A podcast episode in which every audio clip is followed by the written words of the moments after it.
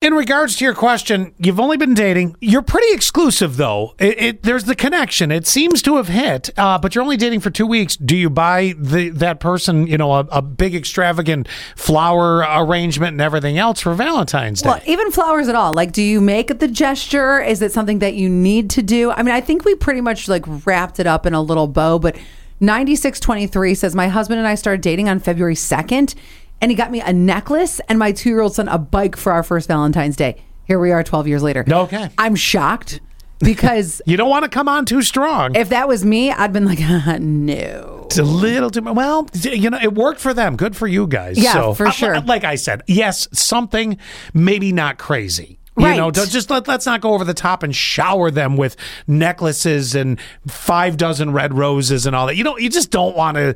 You, want to. You don't wanna be there's- the stage there's a- five clinger. You got it. Well, we've talked about it many times. There's a different standard. Uh, it's an internal feeling for a lot of people when you walk into Walmart versus Target. Yeah. Yeah. It's just a Uh, I don't different even vibe. need to walk in.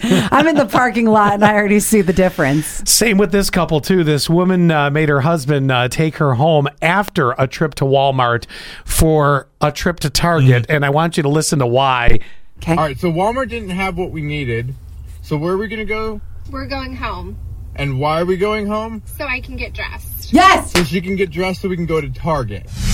Oh, here she comes. Ten minutes later, she's ready for Target. Yes. On days that I don't want to get dressed, those are those are sweatpants days.